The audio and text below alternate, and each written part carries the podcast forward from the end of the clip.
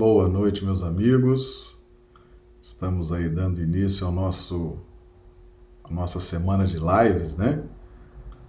Hoje, segunda-feira, 28 de dezembro, a última semana do ano de 2020. Estamos aí iniciando, né? Estamos aí dando início ao fazendo teste aqui de imagem e som, para mim está chegando bem. Já pergunto então aos amigos aqui do chat do YouTube, Josélia Barbosa de Recife, Pernambuco, Rui Pinto de Rio Branco, tá de plantão hoje, né, Rui? Anice Nunes de Londrina, Paraná, Clodomiro Nascimento, que faz aniversário hoje. Parabéns, Clodomiro. Muita saúde, muitos anos de vida, muita paz. Nosso amigo Clodomiro, aniversariante do dia. Isaura Catori, de Londrina, Paraná, o Ranulfo, Londrina, Paraná, e o Cibentes, de Rio Branco, a Patrícia, de Rio Branco, nos acompanhando lá de São Paulo. Sejam todos bem-vindos. Eu já pergunto então aos amigos do chat do YouTube como é que estão recebendo aí imagem e som. Se der, se houver necessidade, a gente faz aí algum ajuste, né? Lembrando que nossas transmissões são simultâneas para as plataformas do YouTube, Facebook e Instagram. Para YouTube e Facebook, nós projetamos inclusive as referências, as imagens, e para o Instagram, o pessoal fica aí com a nossa imagem, né? Mas o, o, os textos estão aí disponíveis, tá bom? No YouTube e no Facebook. E a vantagem da transmissão simultânea é o pessoal poder trocar de plataforma, né? Às vezes o sinal não tá bom no YouTube, o pessoal corre para o Facebook, corre para o Instagram, mas não perde a live, tá bom?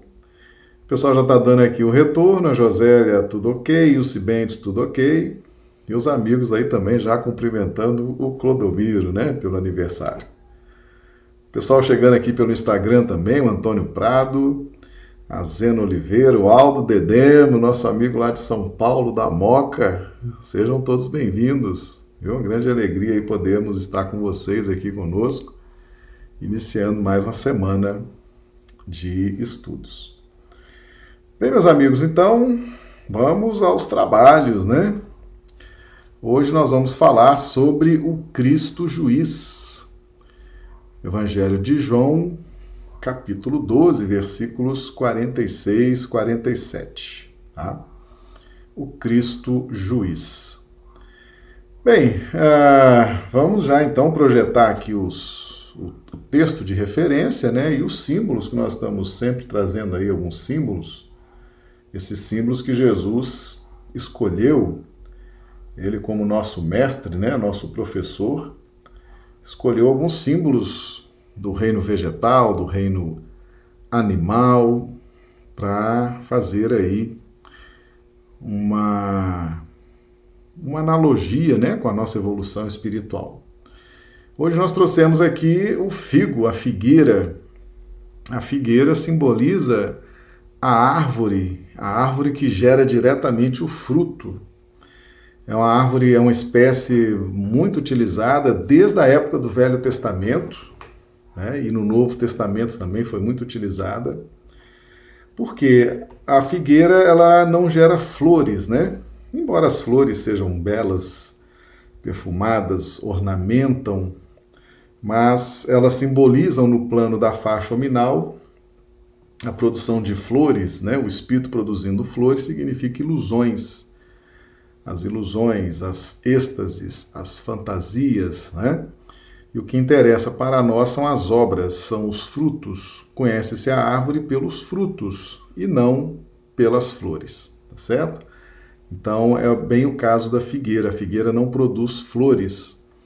A flor é o próprio figo, né? A flor já é o fruto, tá certo? Então, muito, muito interessante a escolha desse símbolo, né? Que Jesus escolhe, a figueira, por essa peculiaridade tá certo? Então o que importa são as obras, o que importa são os frutos, e é uma espécie realmente muito interessante, uh, fazendo aí a, a ligação do mérito, né? Do mérito. Conhece as árvores pelos frutos, pelas obras. Uma ligação também com a lei de justiça, né?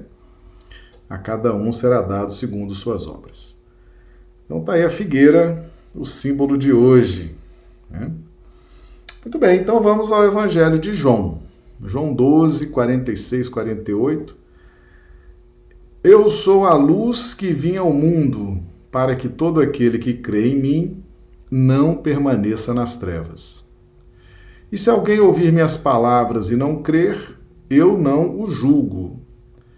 Porque eu vim não para julgar o mundo, mas para salvar o mundo. Quem me rejeitar a mim e não receber as minhas palavras, já tem quem o julgue. A palavra que tenho pregado, essa o há de julgar no último dia. E a referência aqui, satélite de João 12, 31. Agora é o juízo deste mundo. Agora será expulso o príncipe deste mundo. Bem, meus amigos, o Cristo juiz. Né? Nós sabemos, nós sabemos que a justiça ah, é uma prerrogativa divina, uma prerrogativa de Deus e é uma prerrogativa exclusiva de Deus. Nós vimos lá na parábola do joio e do trigo, né? Na hora da separação do joio e do trigo, o Senhor diz o seguinte: E eu direi aos meus ceifeiros para separar, para colher o joio primeiro, amontoar e queimar. Né? Eu direi aos meus ceifeiros. Ou seja, aplicação da justiça divina é exclusiva de Deus. É prerrogativa exclusiva. É ato personalíssimo de Deus, nosso Pai, nosso Criador. Bem, mas Jesus é o governador espiritual do nosso planeta. Jesus é, é, rege o nosso planeta, tanto no campo material quanto no campo espiritual. Teria Jesus uma delegação de competência, né? Deus delegaria aos Cristos a aplicação da justiça divina? Ou seja, cada Cristo, governador dos planetas, né? O Cristo governa o planeta o Cristo seria o responsável pela aplicação da justiça divina em cada planeta, né, dentro da sua jurisdição, ou seja, Jesus Cristo está autorizado por Deus, tem delegação de Deus para aplicar a justiça divina aqui no nosso planeta? É? Além dos cristos né, planetários, os cristos das galáxias, os cristos dos sistemas solares, os cristos, os cristos, os espíritos puros, são eles que aplicam a justiça divina? Meus amigos, a resposta é não. A resposta é não, tá certo? Justiça divina é prerrogativa exclusiva de Deus, o Pai, Criador de tudo e de todos. Então, nós já temos é, visto duas prerrogativas que são exclusivas de Deus. A primeira é criar. Nenhum espírito cria, os espíritos co-criam, né? são co-criadores. Então, criar é uma prerrogativa exclusiva de Deus. E aplicar a justiça divina é uma prerrogativa exclusiva de Deus. Tá certo? Você fala assim, mas Deus, como é que Deus vai cuidar disso? Mas, cuida, ele cuida da justiça divina. E como é que nós estamos aí vinculados a Deus, né? Estamos vinculados a Deus. Deus cuida da sua justiça para manutenção da ordem e do equilíbrio. Manutenção da ordem e do equilíbrio nessa pauta de justiça é prerrogativa exclusiva de Deus. Tranquilo? Então, Jesus julga? Não. Jesus não julga. Jesus não julga. Só quem julga só quem aplica a justiça divina é Deus, o Pai, o Criador. Mas como né, um governador espiritual não pode aplicar a justiça, não aplica a justiça divina, né? Como que se dá então isso diante de nós, né? Como é que se dá isso diante de nós então? Como é que Jesus mantém aqui o, a nossa evolução, a nossa direção espiritual? Hum? Boa pergunta, né? Boa pergunta. É preciso que haja algum mecanismo para que nós possamos sentir a justiça divina, né? E, e Jesus ele ele opera num contexto de salvação. O que, que é salvação? A salvação é fazer com que o espírito retorne ao estado de harmonia e de pureza e de simplicidade diante da, da vida, diante do Criador. Como que seria isso? Nós vamos vivenciando as circunstâncias da vida, as experiências, as reencarnações, as circunstâncias, vamos vivendo tudo isso. Vamos aprendendo, vamos ilustrando a nossa mente com os assuntos da justiça os assuntos de justiça e seus sistemas. Vamos ilustrando nossa mente, vamos enriquecendo nossa mente de conhecimentos, de imagens, de percepções. E Jesus nos traz, através do seu evangelho, através do seu exemplo, através da sua vida, através dos seus trabalhos diários, constantes, a nos mostrar o Evangelho e a fazer despertar em nós o amor, ok? Jesus vai fazendo com que nós voltemos ao ponto de pureza, de simplicidade, mas trazendo conosco a bagagem do aprendizado naquela experiência, naquele ciclo, naquela etapa setenária certo? Nós já, já aprendemos que evoluímos em etapas setenárias. Né? Deus criou o mundo em sete dias e descansou no dia sete. O descanso no dia sete significa pleno domínio daquelas seis etapas anteriores, tá certo? Então vamos ter isso em mente. O descanso do dia 7 não significa que a evolução geral acabou, não. Significa que aquela experiência com aqueles seis ciclos anteriores, nós vamos agora descansar, ou seja, vamos ter pleno domínio daqueles temas daqueles seis ciclos anteriores, tá certo?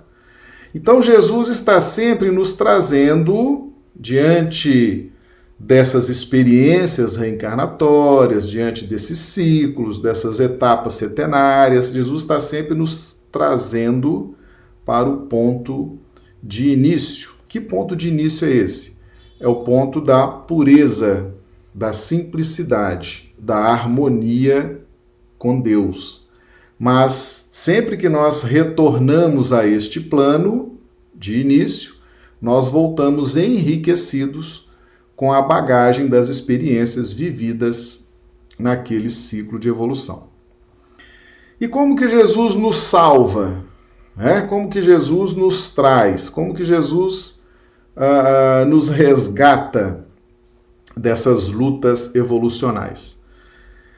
Nos inspirando a despertar o amor. O amor. Com Jesus, a lei de amor se instaura se instaura no contexto da atmosfera psíquica de cada um de nós. Não revoga a lei de justiça, não modifica a lei de justiça em uma palavra sequer, mas dá uma nova interpretação. Porque a lei, a lei, ela é passível de interpretações. Nós temos interpretações literais, temos é, interpretações sistêmicas, temos interpretações espirituais, né? Uma lei ela pode ser interpretada em níveis diferentes. Com Jesus, a mesma lei de justiça lá que a gente conhece, Moisés e os profetas, essa mesma lei, ela é, ela se apresenta agora com uma nova ressignificação. Jesus interpreta a lei dentro dos contornos do amor, ok? Então, como que é a salvação? A salvação é nos trazer na pauta do amor, mesmo tendo vivido as experiências no clima da lei de justiça, porque nós navegamos por milênios nessa pauta da lei de justiça e dos seus sistemas, né? Nós temos que disputar muito a matéria, meus amigos, disputar muito o reino de Mamon durante muito tempo, né? A gente bate, apanha, bate, apanha, sofre, faz sofrer, magoa, é magoado, ofende, é ofendido, ganha, perde. Isso tudo faz parte da nossa evolução nessa disputa pelo reino de Mamon. Mamon são os interesses pessoais, né? as coisas da matéria, não é isso? O reino da matéria, o reino de Mamon e todos os seus sistemas. Uh, nós já fizemos aqui uma live dizendo que o primeiro Deus que nós conhecemos, nós o descobrimos na matéria. Né? A matéria é o primeiro contexto de vida, e nós falamos de contexto de vida porque a matéria é um aglomerado de princípios inteligentes que se unem de forma organizada para dar a forma, os contornos da matéria. É na matéria, na nossa relação com a matéria, que nós vamos ter as primeiras noções de Deus. Deus se revela para nós inicialmente na matéria. Depois é que Deus vai se revelar em Jesus. Tá certo? Então nós vamos conhecer Deus pela revelação de Jesus lá na frente. Os primeiros movimentos evolutivos nossos, nós vamos tendo noção de poder através da relação com a matéria. E esse poder é o poder divino tá certo? Poder divino. Só que a matéria nos apresenta isso dentro das vibrações de princípios inteligentes. Quais são as vibrações de princípios inteligentes? São vibrações empobrecidas. É. Porque a nossa vibração ela é uma, ela, ela é uma vibração enriquecida a partir dos, né, do despertar dos nossos potenciais anímicos. Aí você vai dando qualidade e intensidade. Você vai melhorando a frequência, você vai melhorando o tônus vibracional, a força vibracional, é com a evolução, é com o tempo. Então a vibração da matéria, não adianta, a vibração da matéria será sempre empobrecida. Ela produz uma capacidade de alívio muito restrito. Muitas pessoas se aliviam nas relações com a matéria, nas relações com os prazeres, nas relações com as ilusões, nas relações com que a matéria pode dar, né? Então muitas pessoas se aliviam, mas é aquele alívio temporário, empobrecido, aquele alívio tão somente para dar aquele alívio momentâneo, né, de talvez alguns minutos, não mais do que poucas horas, né? É o alívio que a matéria pode oferecer. Tanto que o alívio foi proposto por Jesus. Vinde a mim todos vós que estáis cansados e oprimidos pela matéria e seus sistemas, que eu vos aliviarei. Mas o alívio proporcionado por Jesus, por Jesus é um alívio eterno, um alívio permanente, psíquico emocional, sentimental, racional, Jesus é um especialista no espírito, né? E as, a capacidade e a competência de Jesus em resolver situações de nós espíritos é algo realmente a gente não consegue nem medir e nem falar direito da capacidade desse espírito, porque é uma dimensão crística, cósmica, já desperta, né? Mas o fato é que nós recebemos esse influxo da matéria, a matéria vem até nós e fecunda, fecunda as linhas do instinto de conservação, gerando o filho do instinto de conservação, que é o egoísmo. Né? E o egoísmo gera o interesse pessoal numa pauta de inflamação, numa pauta muito interessante de ser estudada, porque é através do interesse pessoal que nós nos movimentamos, é o grande fermento das movimentações na busca e na disputa do reino de Mamon, que é onde nós despertamos as primeiras potências da alma, né? Que o símbolo, inclusive, que nós trouxemos aqui hoje, a figueira, tem um outro símbolo que a gente sempre traz também, né, que nós já começamos a trazer, que é o sicômoro. O sicômoro é a figueira brava, que produz frutos menores do que os figos, é, é como se fosse um figozinho mirrado, né, atrofiado, um anão ali, uma, um, né, uma fruta sem gosto, uma fruta uh, mirrada, atrofiada, pequena, né? Que é justamente simbolizando o que é despertado, que é despertado nessa faixa da lei de justiça, onde predomina a disputa feroz pelo reino de Mamon. E é no reino de Mamon e nos seus sistemas que nós temos esses primeiros despertamentos básicos.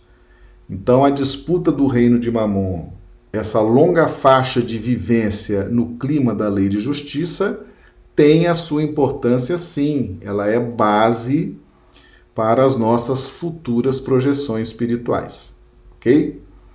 Bem, mas aí entra a questão da justiça divina, né? a justiça divina. Nós já vimos que Jesus não julga, não é papel de Jesus julgar. Por mais que você queira que Jesus julgue, ele já declarou que ele não vai julgar. O pessoal tem mania, né? O pessoal tem mania de falar as coisas. Ah, Jesus é Deus. Não, Jesus já falou que não é Deus. Não, mas é, é, só se a gente quer que ele seja Deus, porque ele não é Deus. Ele falou que ele é filho, ele, né, aquele que me enviou é maior, eu, né? Deus é maior, eu cumpro a vontade do meu Pai. Jesus é filho de Deus. É, Jesus não é Deus, Jesus é filho de Deus, ele é o revelador do absoluto, ele é o revelador da divindade, mas ele não é Deus. É igual a gente querer falar, não, Jesus é o juiz, Jesus vai nos julgar. Não, não vai. Infelizmente. Infelizmente, né? A gente às vezes queria que ele nos julgasse, né? Ele, é, ele que é todo amor, mas ele não julga, Jesus não julga, Deus, Deus não deu essa prerrogativa, não foi só para Jesus, não, foi para todo e qualquer Cristo, todo e qualquer espírito puro, e muito menos deu para nós, né? Muito menos deu para nós a possibilidade de julgar alguém, julgar algum fato, julgar alguma, alguma pessoa, julgar o mundo, né?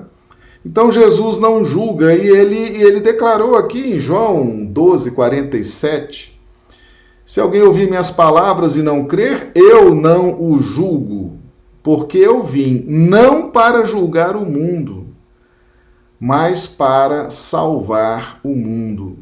Então Jesus não é juiz, Jesus não julga a cada um de nós. Jesus e ninguém nenhum outro espírito do nível de Jesus julga quem quer que seja. Hum, né? Se Jesus não julga, muito menos nós estamos autorizados a julgar, não é verdade? Então a função de Jesus é salvar o mundo, ou seja, na medida em que nós vamos vivendo as experiências, vamos nos impregnando das energias da luta, dessa disputa do reino de Mamon e seus sistemas, vamos ilustrando a mente com os assuntos de justiça. Surge Jesus com seu evangelho, com seu amor, com seu exemplo para salvar o mundo, ou seja, trazer-nos para o ponto de pureza, de simplicidade, não mais como espírito puros, simples, ignorantes, não, trazemos com essa bagagem evolutiva, porque isso foi importantíssimo para nós, adquirir a bagagem evolutiva. Ah, mas ele em João 12, 48, ele explica: Quem me rejeitar a mim e não receber as minhas palavras, já tem quem o julgue. A palavra que tenho pregado, essa o há de julgar no último dia. Meus amigos, uh, o despertamento espiritual né, para a nossa salvação, o que, que é a salvação? Esse, esse caminho de retorno à essência, à simplicidade, à pureza, à harmonia da vida esse caminho está condicionado, ele está condicionado à palavra, ao evangelho, aos ensinamentos de Jesus. O que, significa isso? O que, que significa isso? Significa o seguinte: quando Jesus estava na cruz, ele falou o seguinte: que já nos últimos suspiros está tudo consumado, ou seja, o caminho da salvação está pronto, está formatado, está lançadas as sementes, já está feito o trabalho, a missão está cumprida. Né? Então, quem vai nos julgar? Quem vai nos julgar? A nossa própria consciência. Por quê? Porque depois de Jesus, está tudo já consumado já está tudo consumado. O evangelho já consumou tudo, né? Está tudo consumado. Aí a hora que você vê o sermão da montanha, o sermão do monte, as parábolas, os ensinamentos de Jesus, você vai falar assim: meu Deus, como que eu não descobri isso antes? Como que eu não vi isso antes? Isso estava aí há dois mil anos e eu não vi. Isso estava aí. E é isso, e é isso que os nossos mentores vão nos dizer. É isso que os espíritos mentores nos dizem. Eles vão dizer o seguinte: estava é, tão claro no Sermão da Montanha. Aí você fala assim: não, não estava. Estava. Estava. Estava claro no Sermão da Montanha. Estava tão claro no sermão profético, fala, não, mas não tá. Tava. Tava. Tava claro no sermão profético. Tava claro no evangelho. Tava claro nos exemplos. Tava claro na própria vida de Jesus. Tava tudo claro. Tava tudo apresentado, tava tudo mostrado. Tava tudo consumado. E é onde Jesus fala quem me rejeitar a mim e não receber as minhas palavras, já tem quem o julgue, a própria consciência. A palavra que tenho pregado, essa o há de julgar no último dia. Porque tudo aquilo que Jesus trouxe está na nossa consciência, em estado latente.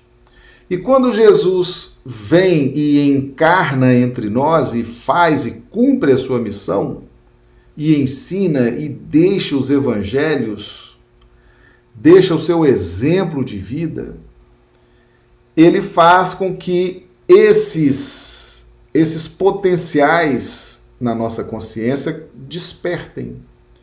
Despertem e cresçam por dentro de nós. São as potências, né? As potências dos céus cresçam por dentro de nós e promovam a salvação. Então, atenção. Por que, que nós não nos salvamos? Por que, que nós não adquirimos mais rapidamente o estado de paz, de harmonia, de auto-perdão, de, de alegria, de euforia de vida, né? Por que, que nós não atingimos mais rapidamente isso? Porque rejeitamos e não recebemos o Evangelho de Jesus. Rejeitamos o Evangelho de Jesus, rejeitamos Jesus, rejeitamos o exemplo de vida de Jesus, e com isso nós bloqueamos aquilo que era para crescer por dentro de nós, as potências, o céu que iria se formar dentro de nós, o Filho do Homem que surge na forma de um clarão nesse céu. Então, o Filho do Homem surge a partir do despertamento do Evangelho de Jesus fecundando nossa mente. Percebe? Está aí o Evangelho. E agora com doutrina espírita, pelo amor de Deus, agora é que o negócio ficou mais fácil ainda, né? A doutrina espírita vem explicando essas coisas de uma forma tão detalhada, tão minuciosa, né? O que, que a gente faz? A gente rejeita o evangelho, rejeita as palavras, rejeita os ensinamentos do Cristo. A gente não deixa o Filho do Homem surgir, florescer, no sentido de iluminar o nosso céu íntimo. Nós é que não nos permitimos a salvação. Nós é que não nos permitimos a salvação. E aí insistimos no covil das raposas, nos ninhos das aves. Já fizemos essa live aqui, né? Alguém perguntou para Jesus: Mestre, onde tu fores, eu vou te seguir. Aí Jesus falou: As raposas têm ninho, têm covis e as aves do céu têm ninhos. O filho do homem não tem uma pedra para onde reclinar a cabeça. O que, significa isso? Quando o filho do homem surge por dentro de nós, desperta por dentro de nós, no seu sentido de transformação, ele passa a não ter mais nichos ou domínios ou pontos de apoio, como, por exemplo, o covil das raposas, os ninhos das aves, né? Por quê? Porque o que é o covil das raposas? É onde os materialistas se reúnem para criar potencialidades no campo do exclusivismo. Potencializam o exclusivismo, potencializam o tudo para mim, só para mim, tudo para mim, dentro dessa disputa do reino de Mamon, né? Um dia eu estava pensando, 30 bilhões de espíritos é muito espírito para pouca matéria, né?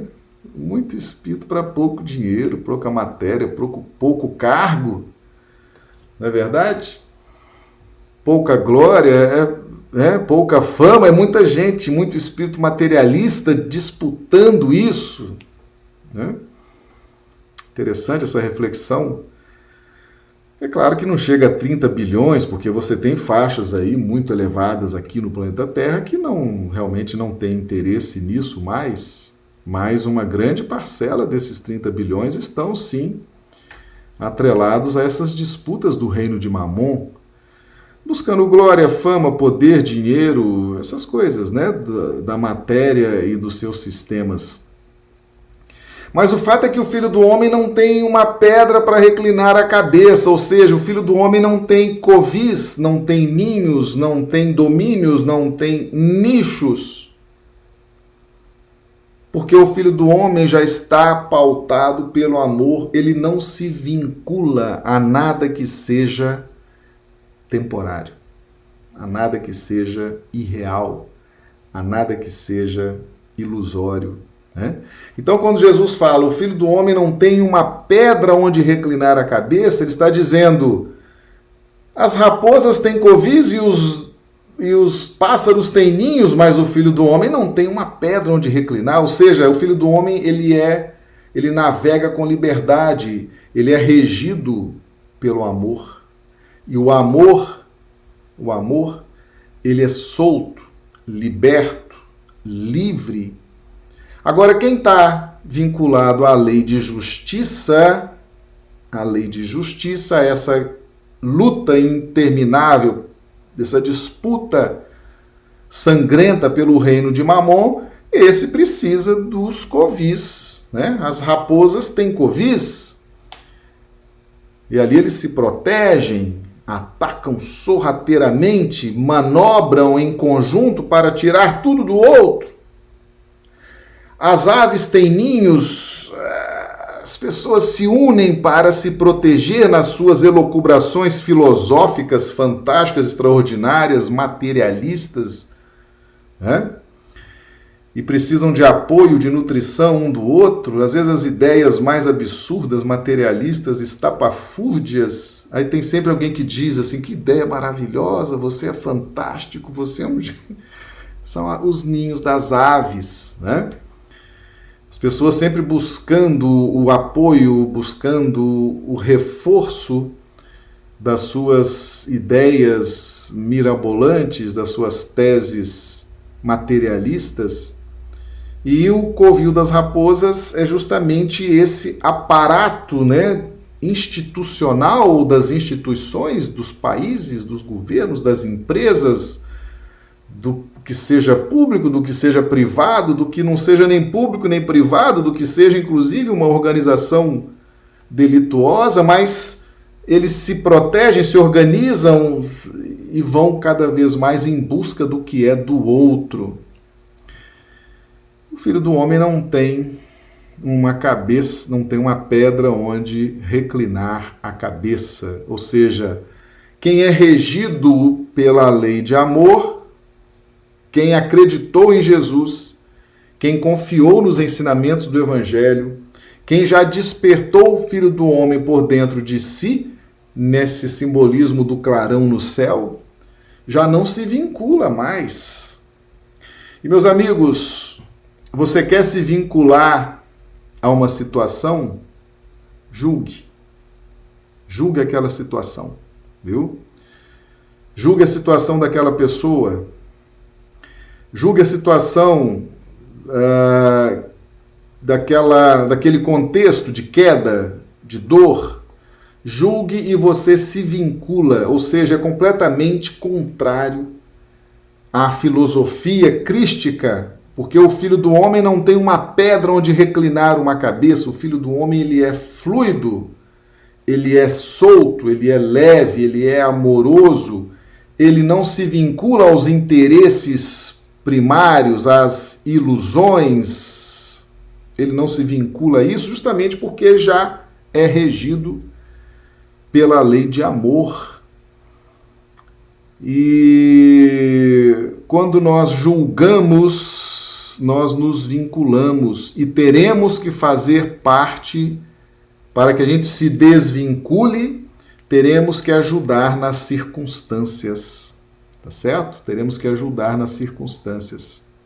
Uma vez eu vi, eu vi um amigo no campo profissional, né? Ele criticava muito uh, criticava muito a direção da, da empresa onde nós trabalhávamos, ele criticava, ele tinha sempre solução, não, porque isso aqui, o diretor tem que fazer assim, o superintendente tem que fazer assado, tem que fazer assim, fazer assado. Aí um dia ele escreveu, ah, mandou para cima, olha, isso aqui é assim, assim, assado, pá, é, melhor. Só faltou dizer que os caras não tinham inteligência, não tinham experiência, não tinham nada. Ele estava julgando, né? Estava julgando ali uh, dentro de uma soberba, né? O, o julgamento nos coloca na, na, na, situação de soberbos, viu? Soberbos em relação ao, a, a outra pessoa. E foi interessante porque a direção da empresa falou: ah, muito bem, muito boas suas ideias, Está aqui, está autorizado a fazer, pode fazer. Pode fazer tudo aí que você pediu, faça tudo. Não, mas isso é para vocês. São de... Não, é você que vai fazer, você que está com a ideia boa, você que está com, com a solução, faça. Ah, ele começou a fazer, ele achou que ia dar conta, né, dentro da soberba, que o soberbo é isso, ele acha, ele tem uma visão de si, ele é extraordinário, ele é muito inteligente, ele é muito esperto, ele é o cara, né? Começou a fazer, desistiu, viu que não tinha jeito de fazer aquilo, não tinha nenhuma das ideias que ele deu eram possíveis de serem feitas, né? Ah, ele ficou muito entristecido, né? E depois pediu lá, falou: Olha, não, não consigo fazer. E ele, ele sofreu bastante, porque o pessoal falou: ah, Mas você não disse que faria, que aqui ninguém sabe fazer isso, mas você sabe e tal. Foi um momento difícil, né? Ele, ele aprendeu na dor, ele aprendeu na dor, né? E eu vejo aí muita gente passando por essa mesma experiência, né?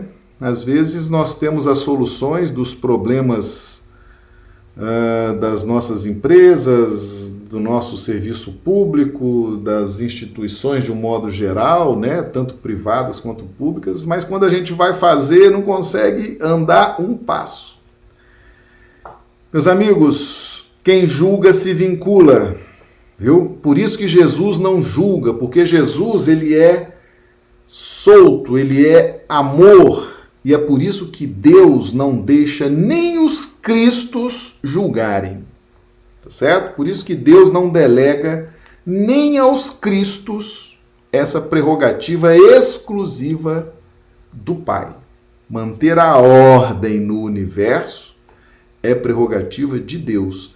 Os cristos têm que estar soltos, amorosos, sem vincular-se a essas irrealidades dos planos inferiores, tá certo? E muito menos nós, muito menos nós. Às vezes você fica julgando a vida de uma pessoa, né?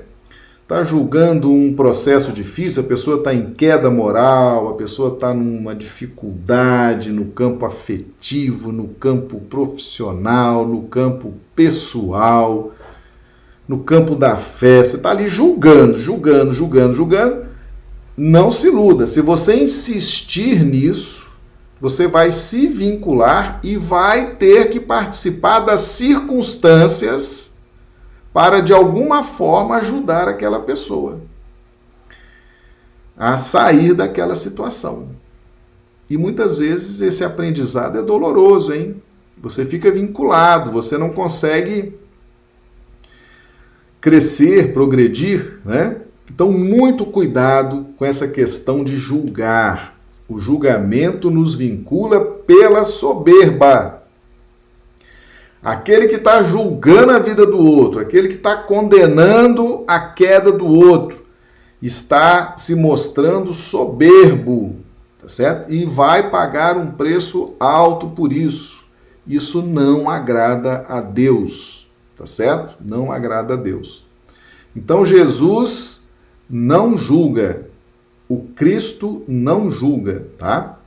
Uma pergunta aqui do Fernando Novelli. Vamos ver aqui, mestre, hein? Oh, mestre, mestre é Jesus, Fernando.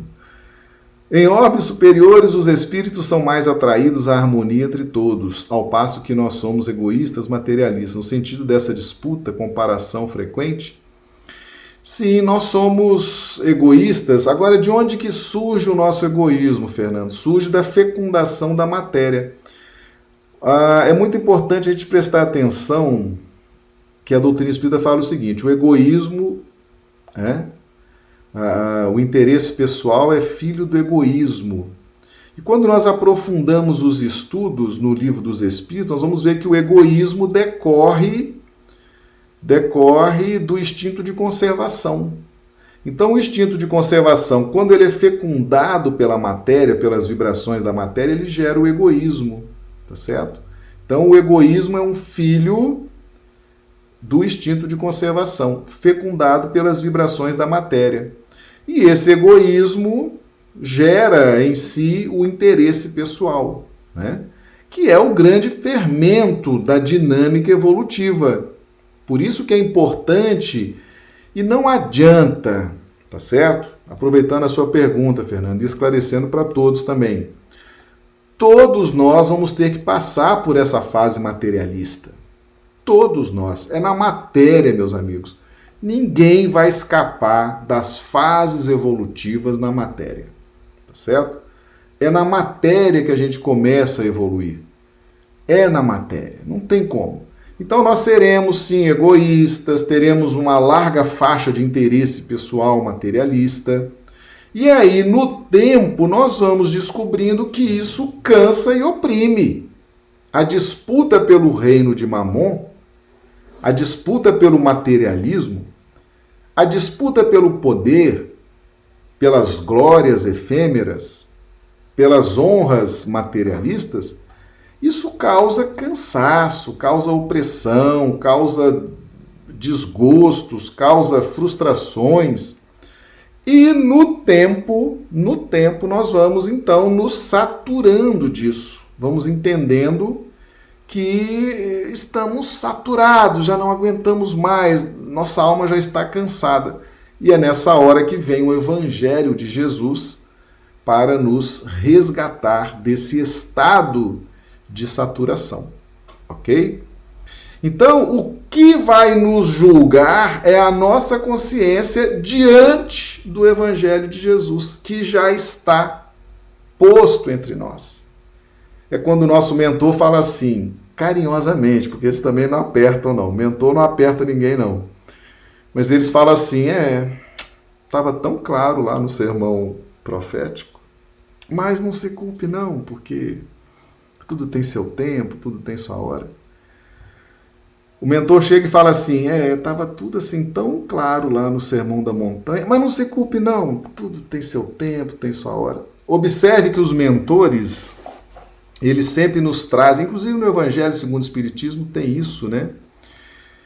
Ah, alguém pedia socorro, pedia clamor, clamava, falou: olha, ele já tem, já tem Moisés, já tem os profetas, já tem o Evangelho, né?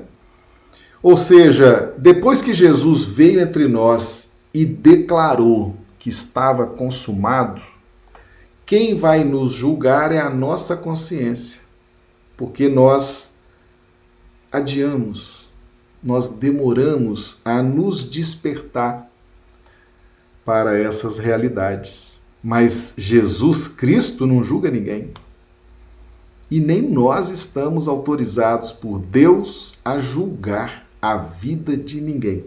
E lembrem-se disso, meus amigos. Quem julgar a queda do outro, o sofrimento do outro, vai se vincular às circunstâncias daquele fato, tá certo? E para se desvincular, terá que trabalhar nessas circunstâncias. E é sofrido. Nós podemos, podemos, quando a gente vê um irmão em queda, né, um amigo em queda moral, a gente com humildade ora por aquela pessoa, entra em prece, ora. Né? Vamos estar sempre com palavras carinhosas, amorosas, acolhedoras, consoladoras, que a gente aprende muito com isso. A gente aprende muito com isso. Mas julgar dizer, condenar, o quê, nós vamos nos vincular e a experiência será dolorosa, tá certo? Por isso que Jesus não julga ninguém. Não julga ninguém. Não esperem de Jesus julgamento. Nem esperem dos espíritos superiores julgamento. Tá certo? Nenhum de nós está autorizado por Deus a julgar ninguém certo? Se você quiser teimar nisso, se você quiser insistir nisso, né? você vai se vincular àquela situação, hein? E vai ter que ajudar a resolver ali e talvez não consiga. Talvez não consiga resolver, mas você achava que ia conseguir resolver, que você tinha solução por causa da soberba, né? A soberba, e a soberba desagrada muito a Deus, né? Desagrada muito ao nosso Pai, tá bom? E João 12, 31, agora é o juízo deste mundo, é o meu evangelho, agora será expulso o príncipe deste mundo. Qual o príncipe deste mundo? A matéria, né? Ah, o apego ao materialismo, o egoísmo é o príncipe deste mundo, essas relações egoístas com a matéria que nos escravizam e nos prendem uh, adiam a nossa expansão, a nossa elevação espiritual. Tá bom? Meus amigos, essa é a nossa live de segunda-feira, abrindo aí a última semana do ano, né? É, a Cira está fazendo uma pergunta aqui, vamos tentar responder antes de, de encerrar. Marcelo, a diferença do julgamento para o conselho. O conselho, o melhor conselho que nós podemos dar para uma pessoa, Síria, é indicar um bom livro espírita. Né?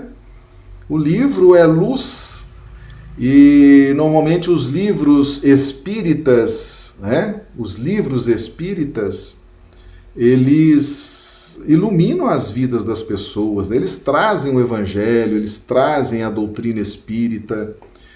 Então, a, o melhor conselho é remeter a pessoas a refletir sobre o evangelho, a refletir sobre a doutrina espírita, tá certo? E trazer, mostrar, né? As pessoas buscam a nossa casa espírita não é por causa de nós, é por causa de Jesus. Nós temos que ter essa consciência. Eu procuro fazer isso muito lá com os, com os trabalhadores lá da nossa casa espírita. As pessoas veem a nossa casa espírita não é para ver o Marcelo, não é para ver o José, o João, a Maria, não, eles vêm para ter um contato íntimo com Jesus. Então nós temos que remetê-los ou direcioná-los a Jesus, né? Porque Jesus é que sabe o que fazer com cada mente, com cada problema, com cada situação. Nós não sabemos, né? A verdade é essa, nós não sabemos, mas sabemos quem sabe, que é Jesus. Então, o melhor conselho é direcionar a pessoa para os estudos do evangelho e indicar boas obras espíritas, né? Nós temos aí uma literatura espírita muito vasta, temos filmes espíritas maravilhosos, né? Esses filmes de Kardec, de Chico e outros filmes também maravilhosos, né? Mas julgar nunca, né? Julgar, nós temos que ter esse cuidado de não julgar, porque julgar demonstra soberba. E isso nem Jesus, nem Jesus julga. Hum? Nem o governador do planeta julga, e, e muito menos nós. Né? Nenhum espírito está autorizado por Deus a julgar. Né? Então, o melhor conselho é esse: indica o Evangelho de Jesus, o estudo do Evangelho, a pessoa assistir às palestras, participar dos grupos de estudo, né, se a casa tiver, das palestras públicas, indica uma live, indica um bom vídeo, indica um bom canal no YouTube. Hoje você tem tantos canais, né? Tantos oradores, tantos palestrantes, tantas pessoas fazendo esse trabalho, né? Indica aí um que possa ajudar, que você veja que possa realmente que tenha ali substância, né? Que tenha e aí você aconselha nesse sentido. Mas julgar não, tá certo? Julgar nem Jesus julga, quanto menos nós, né? Meus amigos, uma excelente semana para todos nós, a última semana do ano, né? Esse ano de 2020, última semana do ano. Nós vamos fazer live até quinta-feira essa semana, tá? Até quinta nós temos as lives. Sexta, vamos fazer igual a semana do Natal. Fizemos live até quinta, né? Aí na sexta não teve, não, não, não fizemos live. Nós não, não faremos nem sexta, nem sábado, nem domingo. Mas até quinta-feira estaremos aí juntos, tá bom? Então rogamos a Jesus que nos dê uma noite de segunda-feira maravilhosa, uma noite de sono reparador das nossas energias. E estaremos aqui amanhã de volta, né, com muita alegria, compartilhando aí com os, com os amigos os conhecimentos do Evangelho e da doutrina espírita. Muito obrigado e até amanhã.